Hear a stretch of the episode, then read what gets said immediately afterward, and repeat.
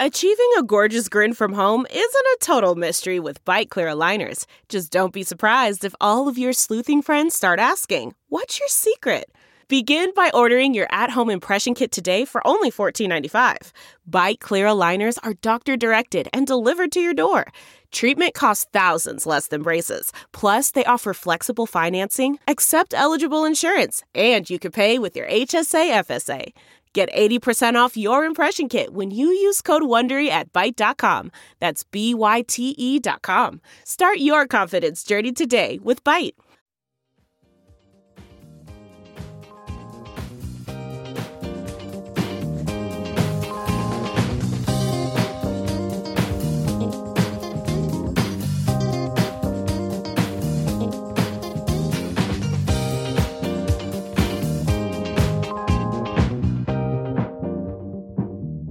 And now, the list of things that you can buy at the Chicago Reader store at chicagoreader.com.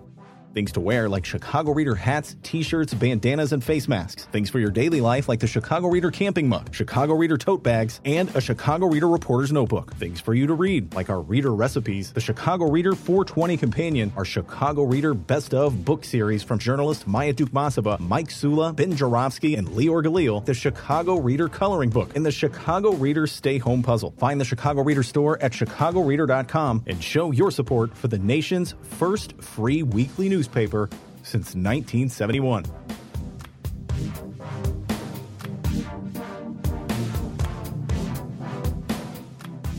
Bonus time of the Ben Joravsky Show. As I speak, it's Friday, February 2nd, 2024. As I always like to do, I like to read a headline from the newspaper, the daily newspaper, to give you an idea of what's going on in the news. And most times it has nothing to do with what I'm going to have a conversation about. But in this particular case, I feel it's relevant. What I'm about to read is relevant to the conversation I'm about to have with my distinguished guest who's patiently waiting to be introduced. So distinguished guest, pay attention while I read this item from the New York Times, a front page story. I'll now show my distinguished guest that I am supporting newspapers. I'm not a millennial who just steals it from the internet for free, okay? I get it from Twitter, Ben. Millennials, you know I love you. All right, New York Times, front page headline. Biden cuts off Israeli settlers tied to attacks. Dual message targets West Bank violence. Okay. And here's the lead. President Biden on Thursday delivered broad financial and travel sanctions on Israeli settlers accused of violent attacks on Palestinians in the West Bank. A forceful gesture aimed in part at Arab American voters in the United States who have expressed fury about the president's backing of Israel's war in Gaza. For Mr. Biden, the order served a dual purpose. It was a sharp diplomatic notice to Israel's governing government at a time when the United States is pressing Prime Minister Benjamin Netanyahu for restraint. But it also sent a message to Arab Americans, a key part of the political coalition. He needs to be reelected, and he is serious about using the power of the United States on behalf of the Palestinians. All right, I'm going to put this down in as calm as I can, make a few comments, and then ask my guest to introduce, and we'll take it away with a larger conversation. So this follows on the heels of what I consider to be a very important vote in the Chicago City Council on Wednesday, when the City Council voted 24 to 23 to endorse a resolution calling for a ceasefire in Gaza, essentially calling on Israel to stop the bombardment of Gaza and the killing of Palestinians. And this, why I think this was an important measure. Number one, the least significant part, it showed that Brandon Johnson had a mastery of the legislative process. And I feel he did a very good job of getting his team across the finish line, which is a conversation I'll have at another time with somebody else. I don't think my distinguished guest wants to talk about that. But I do think that Brandon Johnson did a great job of winning. And it's time the press corps of Chicago recognized that for what it was. A great legislative effort. Right up there was Rahm. Anything Rahm ever did, anything Daley ever did, anything Lori Lightfoot ever did. Time to give the man credit, Chicago press corps. All right. Number two, perhaps the most important thing. It signaled to the Democratic Party that it was a new day on this issue, and that the old way of dealing with the Middle East and the conflict between Israel and Palestine, between Israelis and Palestinians, was no longer acceptable in the Democratic Party. Now, MAGA is a whole other thing. MAGA officially endorses whatever right-wing stuff is coming out of Benjamin Netanyahu and the people to the right of him. It's like, do whatever you want to do. Turn it into a parking lot. That's the MAGA line. But within the Democratic Party, the Democrats have to be aware that a significant portion of their base cannot tolerate this policy. I'm just trying to speak it as euphemistically as I can. They view it as genocide. They view it as murder. They view it as extinction, if you will. Now, this Democratic Party has to somehow or other figure out a way, figure out a strategy in which they can do the right thing in the Middle East without what? Pulling apart their coalition? And it's a challenge. I admit it's a challenge. I'm not minimizing the difficulty that Biden and all the rest of Democrats face on this. But the reality is, before you find that policy, that strategy, you have to acknowledge that the old ways of doing business in the Middle East are not working, not only not in the Middle East, but politically for you. You want to win Michigan? You want to win that the state of Michigan in the 2024 presidential election against Donald Trump? You got to figure this out. There's other states where the Arab American population is significant. Not just the Arab American population, young people, lefties, my beloved lefties. I don't know a lefty in the city of Chicago says they're going to vote for Biden, except for me. I'm probably the only one, and all the lefties are mad at me for that. But this is the reality, Biden. This is the reality, Democrats. This is reality, Governor Pritzker. You got to figure this out. And Brandon Johnson, he was elected by a movement that was demanding a change in U.S. foreign policy in this area. And he responded to his movement. And I give him credit for that. I also give him credit for the way, once again, I know this is the least important part, the way he got on that phone and made the calls and got four people to walk off the floor, distinguished guest. 1, 2, 3, 4 alders left the floor. And that's how they got to 20-23, and then he cast the deciding vote.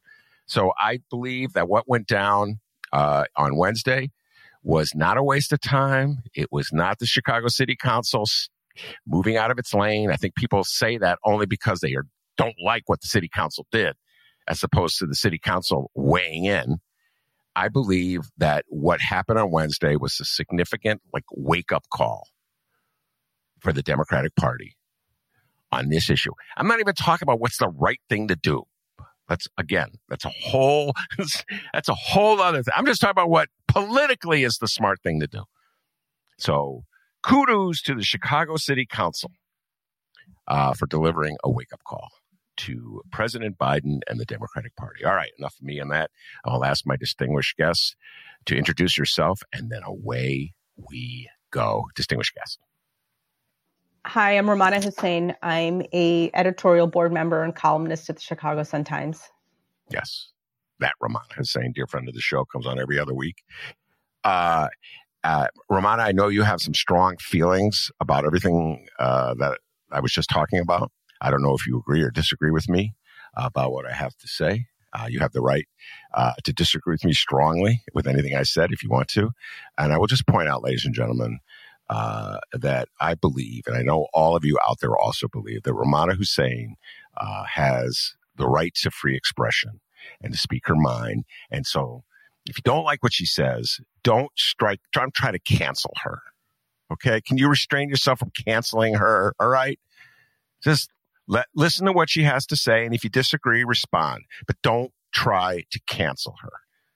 She's an excellent journalist, a great writer, and a dear friend. So just let her the space to speak her mind. All right, Rummana, I had to do that. The floor is yours. I don't know if I'll be canceled by your listeners necessarily, but I'm sure I've already been canceled by a lot of people just because I exist. So, I mean, you bring up a lot of good points. I think as someone from my background, you know, I'm someone who's Muslim, so my viewpoints of the Middle East and the situation in the Middle East involving the Israelis and Palestinians hasn't been the same as our foreign policy has been for decades. I have always known that the Palestinians have been treated as second-class citizens in the Middle East, and that speaking out against Israel has never been popular. You can definitely get lose your job, and that is still the case. You can get denied from jobs if you express a certain viewpoint about what's happening in the Middle East. There was in the beginning of all this, post October 7th, I don't know if you noticed, but there was a really high-powered Hollywood agent who is Middle East, and she Middle Eastern background, and or maybe she was Iranian. I forgot what her background was, but she wasn't a white Judeo-Christian person. And she had tweeted something, and she tweeted an article about what was happening to the Palestinians. I don't know if there was a certain language that offended people, but after she had tweeted that, they had tried to get her fired at her company, and she's a really, really high-powered agent, Hollywood agent, and Tom Cruise had to interfere to help her keep her job, but she lost her position. So a lot of us Muslims and/or Arabs have been like giving Tom Cruise props. Not that we necessarily like him, but you know, there was some Latina women involving the Scream franchise who got lost their jobs from the next Scream movie because of they sympathize with Palestinians. So it's still out there. I think it's changing, and I think that's what's making a lot of people uncomfortable, particularly white Judeo-Christians who always have believed that Israel can do whatever it wants and it has a license to do whatever it wants, and without really thinking of the consequences of what they're saying and what they're saying is being allowed to do. And I also think it's important to note that boomers and Gen Xers, a lot of them have not grown up with people who don't look like them, or if they did, they never really thought of them as their friends. They treated them as their others. And a lot of younger millennials and Zs, they have friends who are Muslims. They have friends who are Palestinians. They have friends who are Arab Americans. Their friend circle isn't just white, Jewish, and Christian people. And they have been looking at these issues a lot more critically. I have a friend who, one of my coworkers at the Sun-Times, they're a married couple, and she's Catholic, white, doesn't really have any skin in the game in terms of, although, you know, there are Christians in the Middle East too, but she said that she never really had talked about Israel or, you know, Palestinians. And her daughter is she said her daughter's not that political, but she's been reading up on it and the history and is getting all angry. So this is something that a lot of younger people, and I think what the Biden administration is, they're banking on, and it's offensive to a lot of Muslim and/or Arabs, and it has been for people of color for a long time, that I'm not Trump. And that's what is enough for you people to vote for me. It's like the alternative is worse. And it's really offensive to us when we haven't been, you know, treated the same way as white Americans on this issue. It's like Biden, like right after October 7th, he like comes out and, you know, he's giving a very teary speech. He doesn't mention Palestinians once. He doesn't say the P word once. He gave out a statement just a few days ago. It was like the 100 days since October 7th. And he talked about the hostages. Not one word of the Palestinian casualties, not one word mentioning Palestinians. And so I know for a lot of people, maybe that doesn't matter, but for people who are Muslim and/or Arabs, other Middle Easterners, we're paying attention to this. And so for him to throw that bone out there this week after the ceasefire, not saying that they're connected, but the ceasefire resolution was passed, a lot of people it's not enough. I know he has to walk this line of like, you know, of course what happened on October 7th. And one of the things that I find offensive, and it can be from both sides, it's like, you can't feel for one or both. Like it's like one or the other. And you can feel for both. And you can, and you know, the ceasefire, you know, this back and forth that's been going on with his ceasefire resolution in Chicago, it's like some of the objections were just so offensive. It meant, you know, they're like, oh, it doesn't say enough about what happened on October 7th. It's so vague. It doesn't really say what happened, what's been happening to the people in Gaza either. And it's just like the mental gymnastics that people come up with about why Israel has a right to do what it is doing. It's just mind boggling. I mean, we look at past wars that we have supported, past wars that we have engaged in, and we sit there and watch documentaries and start crying about how we were so complicit in this. And that's including the Holocaust. And, you know, it happens because we allow it to happen. And things like the resistance to the ceasefire resolution are an example of the type of attitudes that are out there. And, you know, a lot of people are saying things like, oh, this is a complicated matter. And I'm like, I don't know if it's that complicated to say that you want the deaths to end. I know it's a very sensitive issue about what's happening.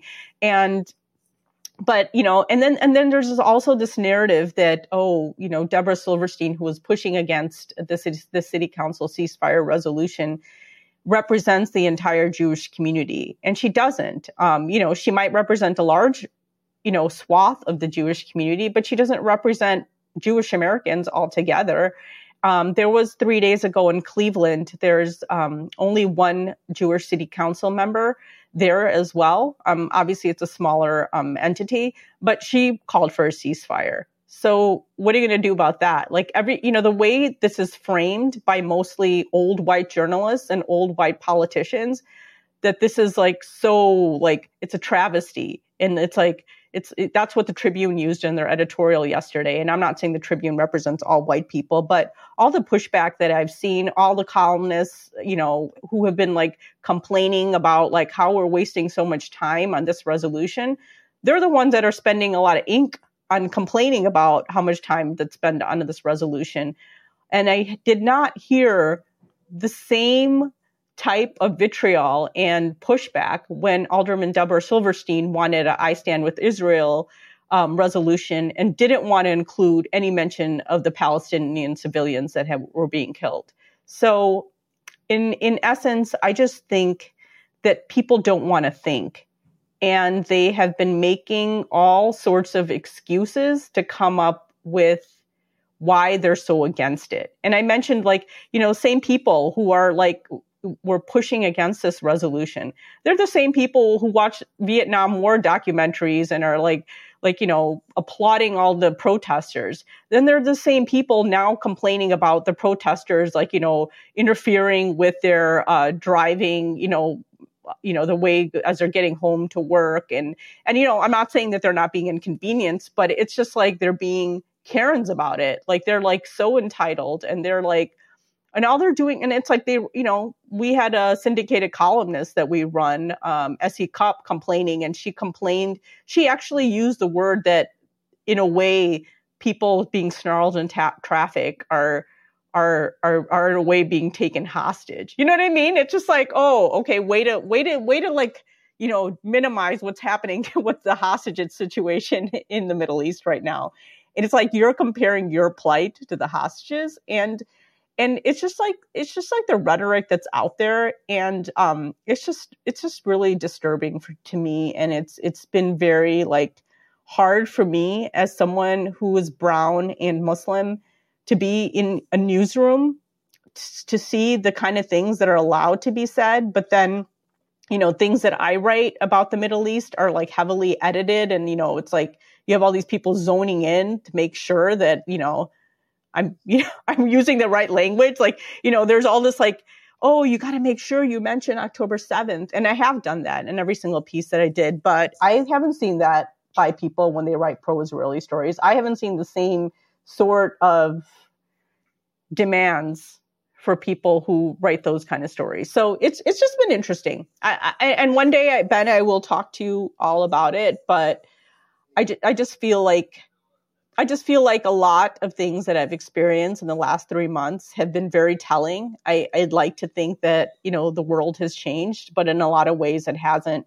And I think it's really sad that there was so much resistance to this resolution. I mean, I can tell you, like, as out, you know, people, some of my friends and relatives who like haven't been following this back and forth with this ceasefire resolution and with Alderman Deborah Silverstein's resolution, they are just so perplexed that it's so close, that it was so close, that it was 23-23. And of course, there was like interest. There was also like. There were some moments of levity also during the discussion on Wednesday. A lot of us were laughing at Alderman James Gardner speaking Arabic and, you know, kind of like, you know, being the champion. So of like, you know, saying, you know, this is wrong and like, you know, I have like so many constituents and it's just like him using Arabic. It did crack a lot of people up and, you know, and I do think that, I think 20, 30 years from now, there's going to be documentaries about what happened. And there's going to be so much footage of Biden being used, so many footage of what happened in Chicago and the other things that people have said. And it's going to be the same thing again. And history repeats itself. And, you know, I just think it's the last couple of months have been very telling for me and very eye-opening for me. And, you know, I want peace. I want there to be some sort of peace. And I know it's not easy and I know it won't be easy to get there, but I think it's okay to call for peace and say that you want the fighting to stop, whether that means Israel, you want Israel to stop bombing and you want Hamas to release the hostages and, you know, stop sending rockets into areas where there's Israelis. I think that's okay to say that and say that you don't want more innocent people to die because let's face it, most of the 27,000, I just checked the death toll last time, just a few minutes before I jumped on with you. The death toll is over 27,000 right now. And most of those people are innocent civilians. I think about 11,000 of those or more are children. And so I think it's okay to ask for peace. And I think it's okay to say you want the fighting to stop. And it's sad that there's so much resistance to saying that and that is so politically charged and that is supposed to be wrong for you to feel that way. It just saddens me. Just that's my personal opinion. All right. You give me a lot to respond to. I was taking notes dutifully. Number one, your tangent about old white journalists. I think you've been hanging around me too long. You sound like me complaining about baby boomer journalists. You've always been quiet when I've gone on those rants and raves. Maybe you got your little taste of it. And you're like, hey, maybe Ben was right after all. And that's going to leave it at that. No. I complain about baby boomers all the time. I'm just saying. Baby boomer journalists in the city of Chicago taking whatever handout Daily or Rahm gives them. All right. They're here. I'm not going to go down that path. I have an issue with baby boomer journalists, too. Yeah, they're pretty much worthless. All right. Okay.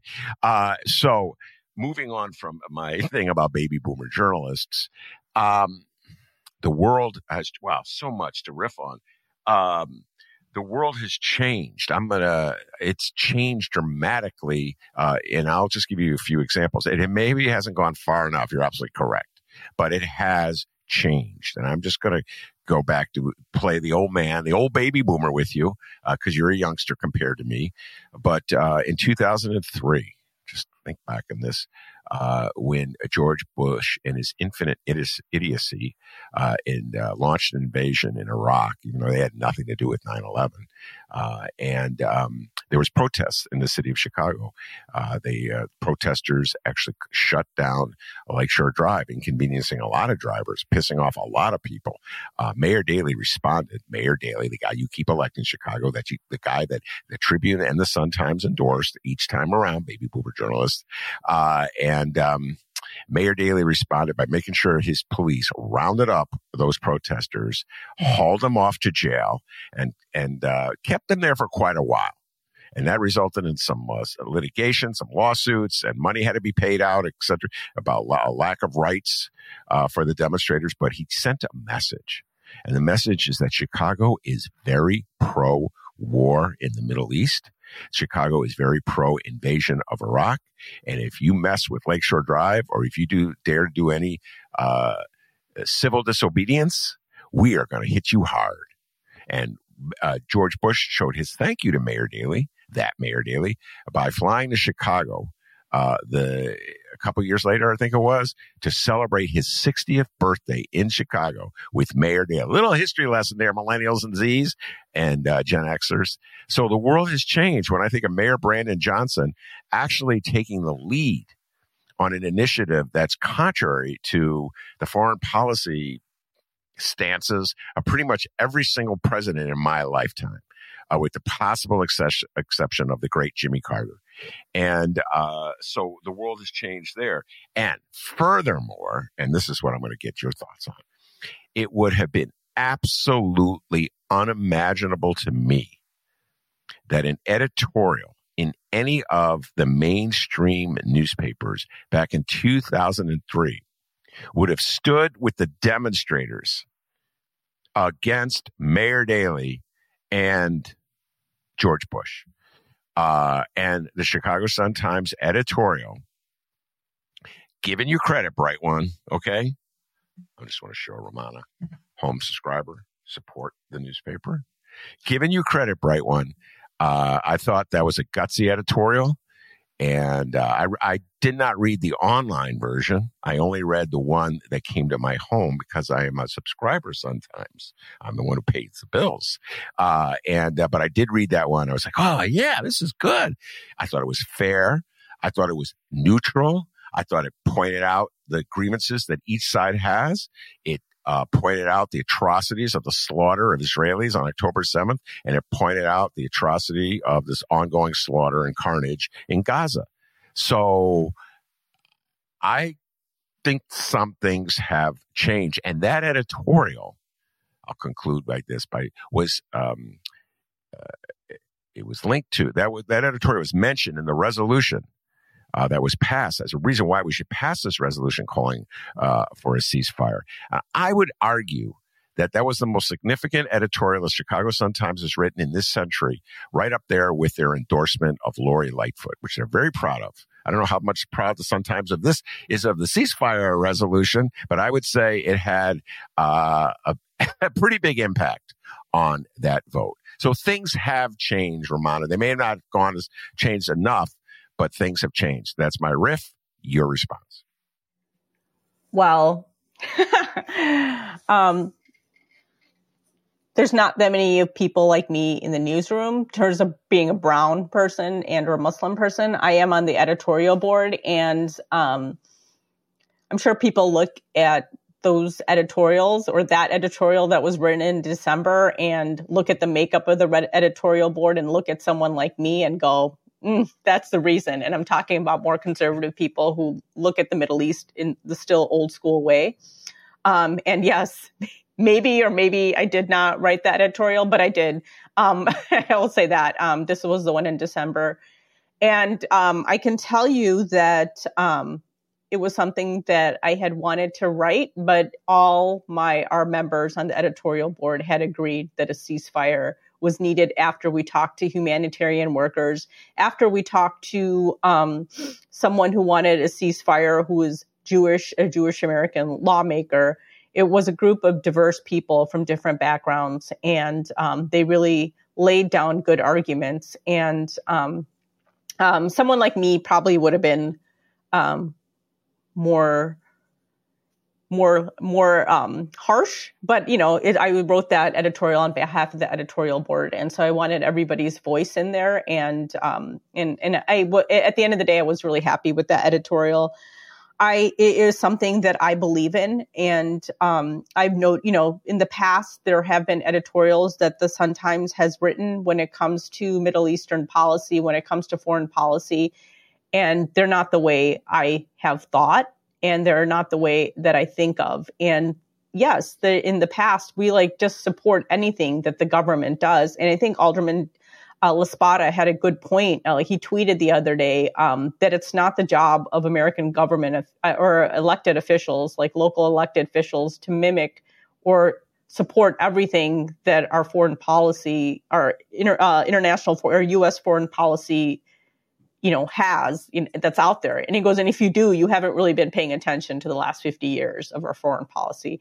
And so I think you know, as leaders, we have a more diverse world and we have different people who are connected to parts of the world.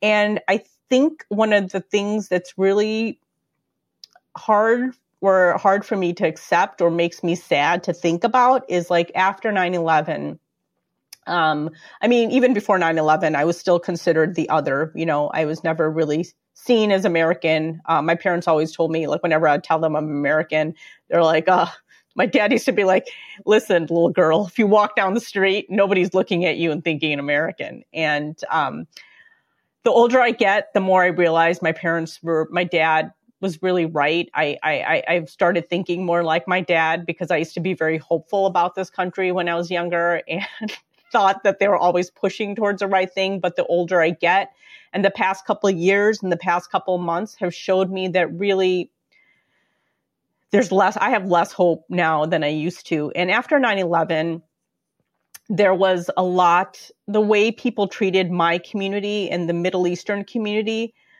was as if we were not American. And it was sad. We had to go out of our ways to show how American we were and to show people like, oh, we like the flag. Like my mom, like, you know, she showed up on the front lawn. She bought like a flag that was bigger than her to put in front of the front lawn. And I told her, I'm like, are you really like want that flag out there or are you just scared? And I mean, you know, she was scared, you know what I mean? And it's like, it's because she was scared. And it's sad that this is what we had to do. Like show everybody like that we wear red, white, and blue like they do. We like eating the same food we do. And it was sad. And it's like, I don't want to do that anymore. I'm tired of doing that and showing like mostly white Americans that I'm like that because I'm not like them. I think differently. My worldview is differently. And I think that's what's scaring a lot of mostly white Americans is that they're being made to feel uncomfortable about our foreign policy when it comes to Israel and that Israel isn't right. And that's being challenged by not only like people who are brown and black, but also a lot of people who are white, including their own children. And I think that's what's making them uncomfortable and they're panicking. And I think the Biden administration is totally out of touch and is not paying attention to how much our you know, basically involvement and his silence on a lot of things is going to affect the elections. And, you know, you have someone like Nancy Pelosi, like saying, oh, these protesters have connection to like Russia. Like, that's just offensive. Like, this is like the old school, like you're basically kind of like, what's the difference between you and the Republicans? I know a lot of Democrats are going to find middle of the road Democrats are going to find that offensive, but that's what a lot of young Americans are looking at you, especially by the things that you're saying or not saying. And so I think a lot of the language that I have found problematic in the last 2 months, last 3 months, I should say almost 4 months, is the way a lot of Americans keep saying, oh, the Jewish community has like so many ties to the people in Israel. And we live in Cook County, like me and other reporters I'm not Middle Eastern, I'm Indian, but me and the Middle Eastern reporters and others had to keep telling our news editors, like, you know, there's Palestinians here. And it turns out we have the largest Cook County largest population of Palestinians outside the occupied territories are in Cook County. What was important to me also to note and why I thought it was important for Chicago to pass the ceasefire resolution was that people have already forgotten that it was just days after October 7th that a little Palestinian boy was killed because his landlord was listening to the radio and listening to right-wing radio. And he got like so scared of the 6-year-old Palestinian boy that he killed him. And I don't think people are like putting the two and two together, that there's not, they don't think of people like me or Arab Americans have relatives overseas or that we're Americans and that we could be feeling hurt too. And so this is why it's always disturbed me that whenever there's like an attack, a terrorist attack or some sort of like natural disaster that happens in Europe, like, you know, there's a certain part of America that is like so upset. And then when there's something that happens in a black and brown country, it's like you just see the difference of reaction and the way that people respond to a tragedy overseas, if it's a black or brown victim. And so this has just been what's been perpetuated with the discussion that I've been seeing and the refusal to, like, when you do speak out, it's the pushback that you get that you are being somehow anti-Semitic when you criticize Israel. And I still think that's there. I mean, now people are saying, oh, yes, you can criticize Israel, but you're still being anti-Semitic when you say X, Y, and Z. And so people, you know, I'm not saying that anti-Semitism doesn't exist. I will say that it does, and it's bad, and it's gotten bad since October 7th. So was Islamophobia. But the difference is, I think anti-Semitism by many Americans, not every American, Ben, I know you know, is condemned.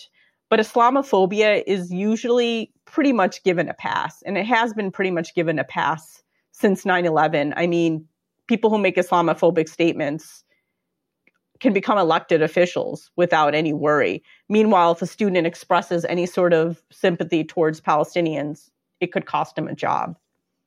All right, I'm going to push back a little bit about anti-Semitism being condemned. And I'm really going to try to say this as calmly as I can, because no matter what I say, someone's going to get pissed off. But I am going to say this. So I believe that the real threat to Jewish people in this country comes from the right. Absolutely. I believe it. And it's, you go, oh, Ben, why did you say that? It's the right that supports Israel the most. And I'm like, when I listen to the right wing talk about Israel, they want Jews in America to move to Israel. They don't talk about Israel like they like Jewish people. They just want to get them out of this country. Like a lot of, it's like, go to Israel so we don't have to see you anymore.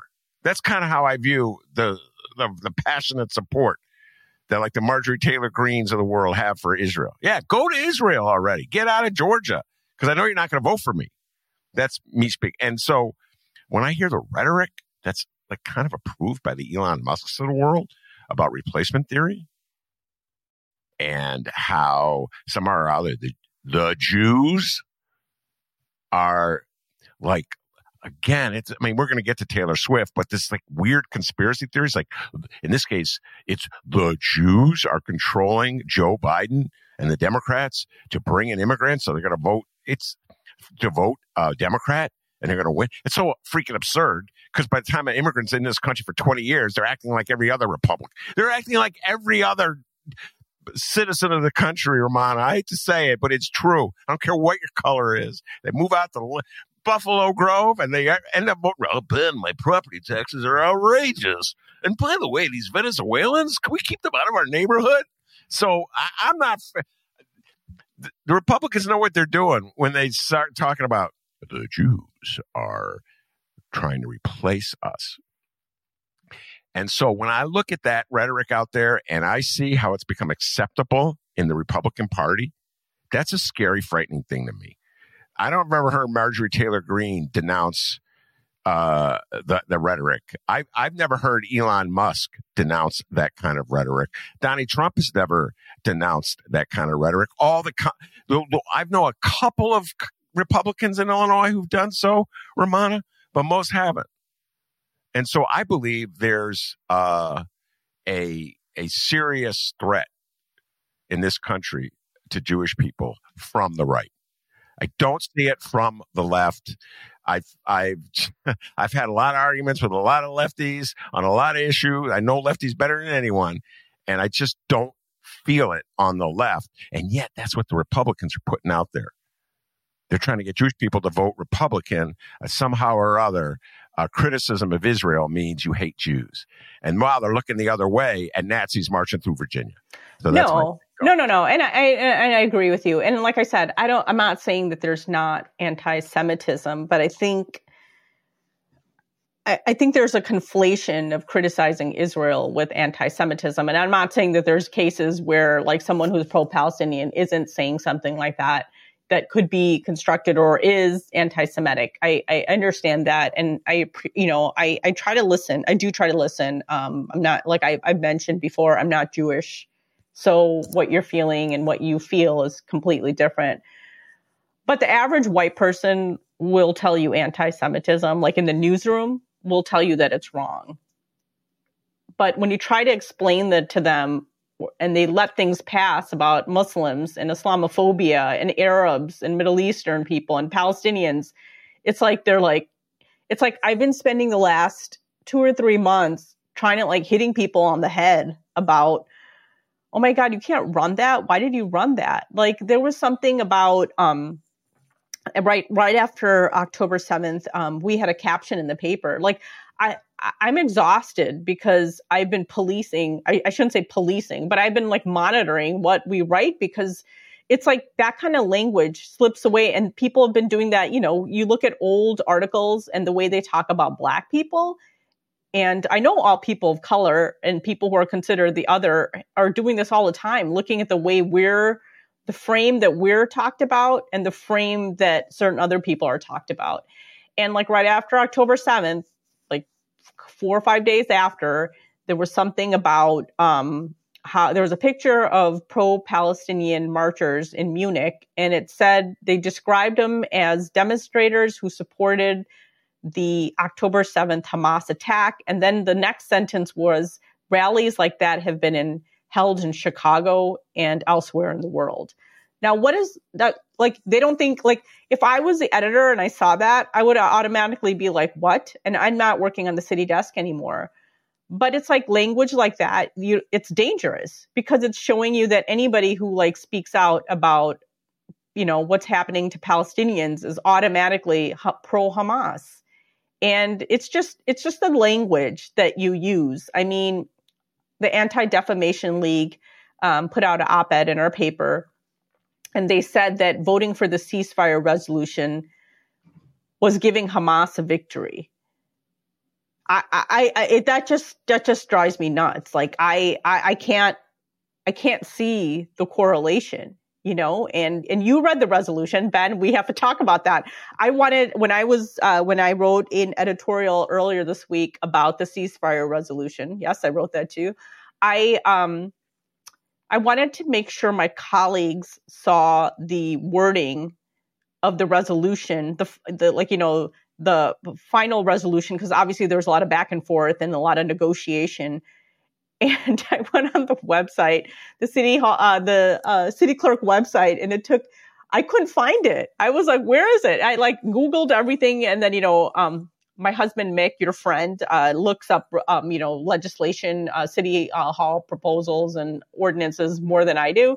So I'm like, Mick, come here. I cannot find this. And then it took him 15 minutes to find it.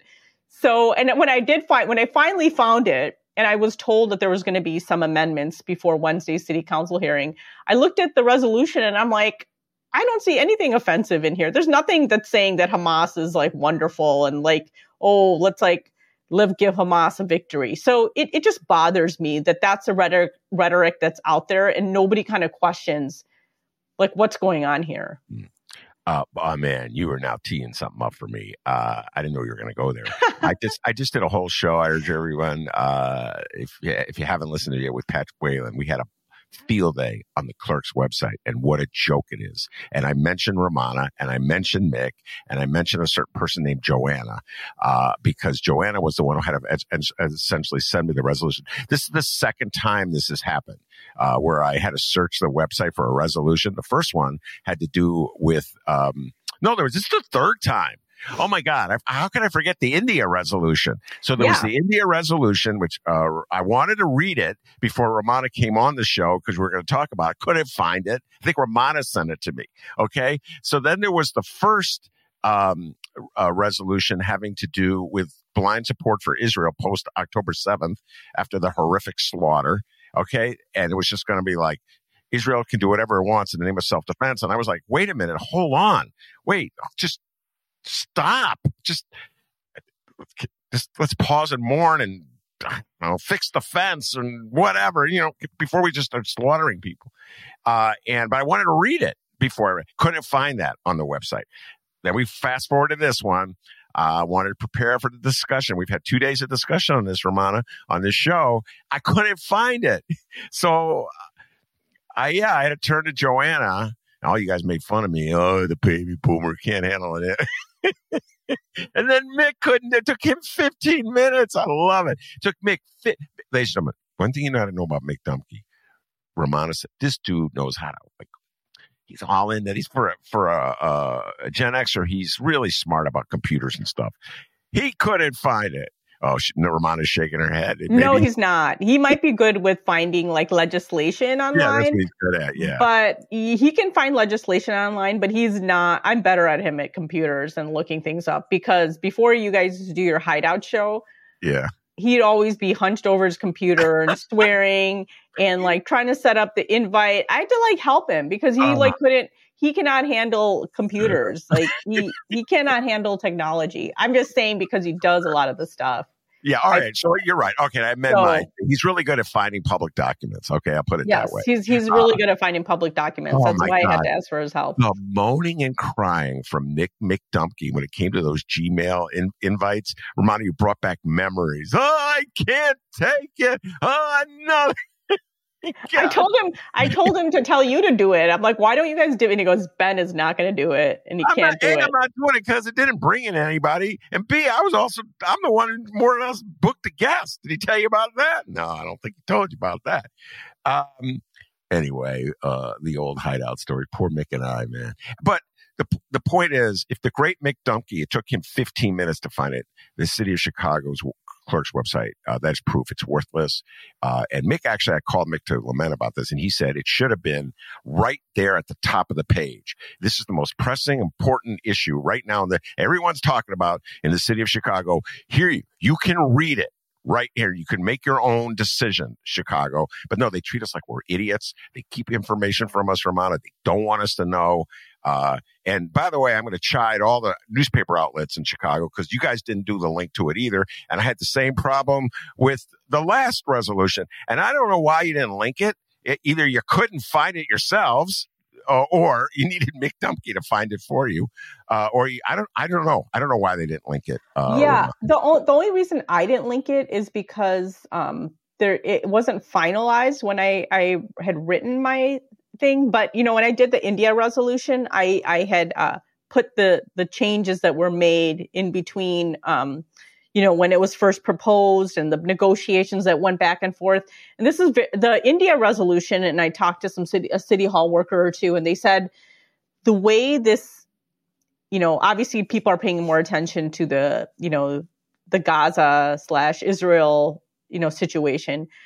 But the India resolution, they said whatever happened with the India resolution, it was the same thing. People were saying that this doesn't matter, but the Indian consulate got involved. There were a lot of people higher ups getting involved because they just didn't want it. And I know that there's people that are kind of, people are upset about it. I know people like who aren't part of the Indian diaspora, like they've picked up and moved on. But a lot of Indian activists of all faiths and backgrounds are so upset about it still because they feel like right-wing Indians have gotten a hold. Like they're like the city council's too dumb to realize like who they're aligning themselves with. And, you know, again, it's like the ignorance and this pushback. And so I know there's people who have been trying to look in to see like any sort of connection between the donors and like, you know, how they voted. And, you know, there were obviously a lot of that going on, but it was like for all the discussion about how it wasn't going to do anything and why are we weighing in on this, there was a lot of people pushing back against it. And as we all know, the resolution failed. No, look, here's I'm going to boil it down.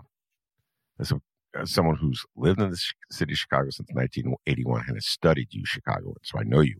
I knew Rummana's from Chicago, but I think I know Chicago as well as her because I've studied Chicago, even though I'm not from Chicago. And here's the thing about aldermen and the city council dealing with a foreign policy issue that they're unfamiliar with. What they'll do is turn to the person whose ethnicity most resembles somebody in that fight. So if it's a resolution about India, they'll go to Raja, Congressman Raja. Hey, how should I vote on this? And whatever he tells them to do, they will do. And I don't know if literally that happened, but I'll bet you it did. Okay? He denies it. Okay. Raja, come on, man. Stop. All right. Then they'll go to State Senator Rahm. They'll go to him. Okay. They'll go to some Indian friend of theirs. They'll ask that the waiter at their favorite Indian restaurant, what do you think? Now, when it gets to the Middle East, they'll look for a Jewish person. And there's only one in the city council, Deborah Silverstein. So I'll be like, what do I do? What do I do? Okay. Well, I don't know.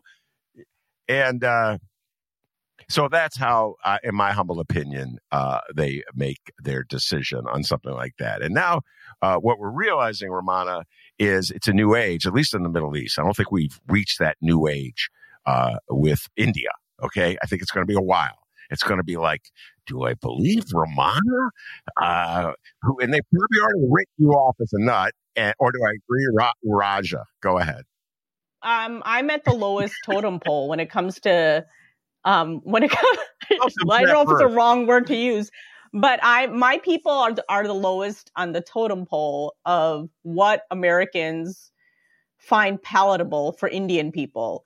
Like a lot of right wing Americans right now are in love with the Nikki Haley's and the Vivek Ramaswamy's, right? And they, they hear my name and they're automatically like terrorist. And that includes liberal Americans too. So we're not the cool Indians, so they're okay. Like, if they find out that we're being discriminated against, I think most Americans are probably too dumb to realize there's differences between us. But if anyone points out that we're the bad ones, they know they're like, oh, we're gonna side with the ones who are like us, who say the stuff that we want to hear. So whatever, I get it, but I have to tell you, Ben, like there was an op-ed that we had that was written by an Indian American Muslim person. And he was talking about what was happening in India. And he was just saying that, he kind of had this like long thing I think this was like probably in light of the guy that was killed in Canada, or maybe the American citizen that was killed overseas. And anyway, and the Indian government might've been involved.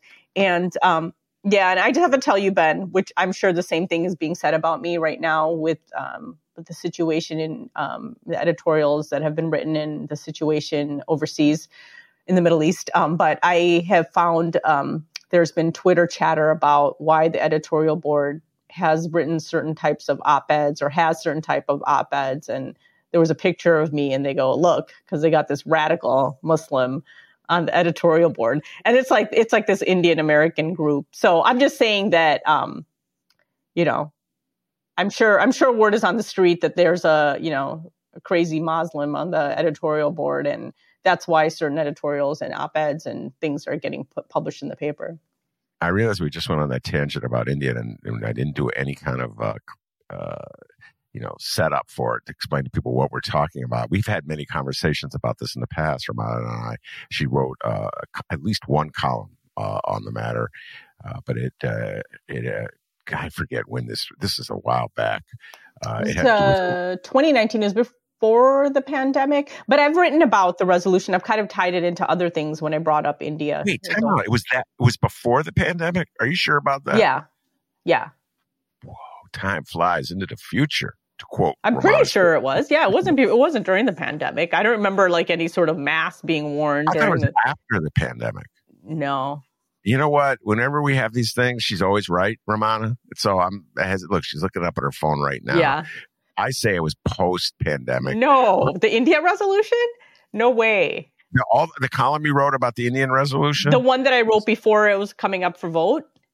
The one where, okay, God, here's a tangent within a tangent within a tangent, yeah. And listeners are completely baffled. If we don't even know what to set it up, the resolution that Joe Moore, your favorite alderman, okay, Moore, that resolution, and when was that? Okay, wait, you're right. I'm right. My God, it was March 2021. You're right. Can I just bask in that? I am right. I'm sorry, Ron, I couldn't hear you. Could you repeat that? You're right. I thought it was 2019. You know what? It makes sense because I was home. I remember taking notes on this. Like I started getting calls and emails like from brown people who work inside City Hall who were like, hey, have you been hearing about this? And other Indian activists and stuff like that. And I don't know. I guess my concept of time has been warped. Like, you know, well, you're right. You're right. Yeah. So it's 2021. Love that. I love that. And as I was saying, to quote your favorite rock band, time keeps on slipping into the future. That's Steve Miller.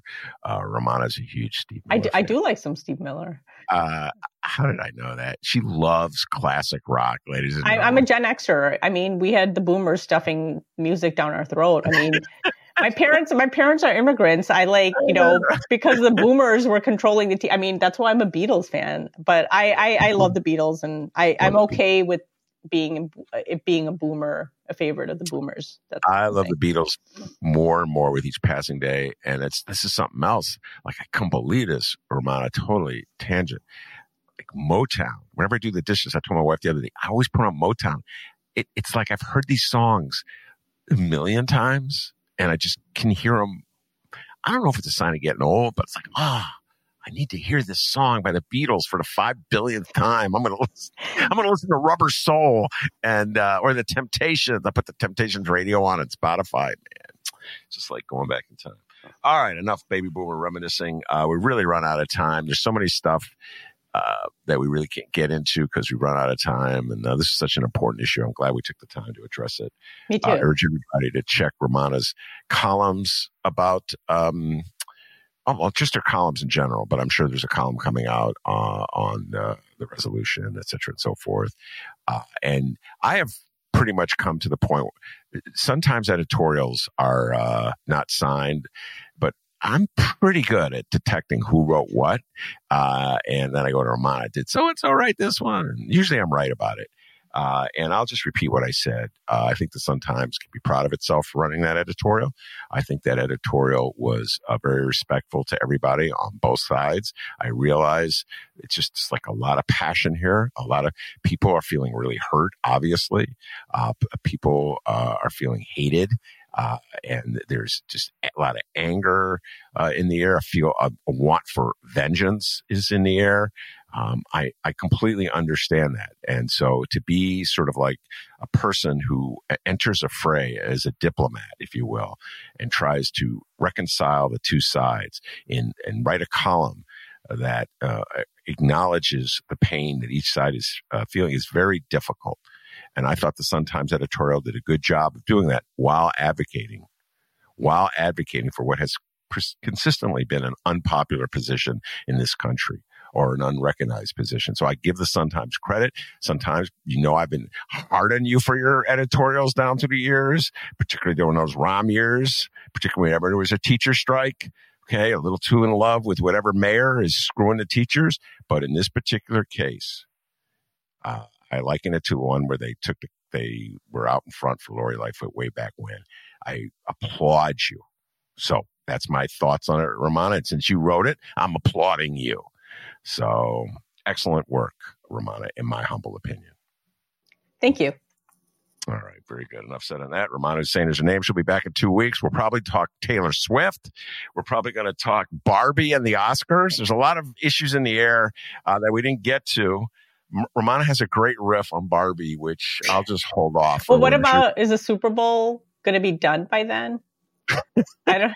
Rummana, it really keeps up on sports. Well, yeah. Well, before we leave, I'm just going to say something really quick. I was at my older sister's house last week for an interfaith thing with mostly Jewish women last week and Muslim women that my sister are friends of ours.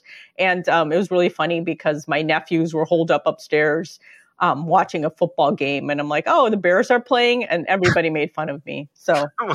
As they should. No, that's like something my wife would do. No, the Super Bowl will be a week from this coming Saturday. And I just want to urge everybody, we haven't done it yet. I'm about to record a conversation with Moise Bawani, who's the Ben Joravsky Show's football expert. He coaches football here in the Chicago public schools. So we'll be taking the deep dive on this Super Bowl and football and whether the Bears are going to keep Justin Fields. It's going to be a really geeky sports conversation. I urge everybody to check it out. The Super Bowl, Rummana, is a week from this Sunday, and I will be watching. I haven't missed a Super Bowl Oh my God. The Justin Timberlake, Janet Jackson Super Bowl was the one I missed. Now, I know you know what I'm referring to in that case, okay? Yeah, I know that. All right, thank you so much, Rummana Hussain. And that's Rummana Hussain. I'm Ben Joravsky. Take care, everybody.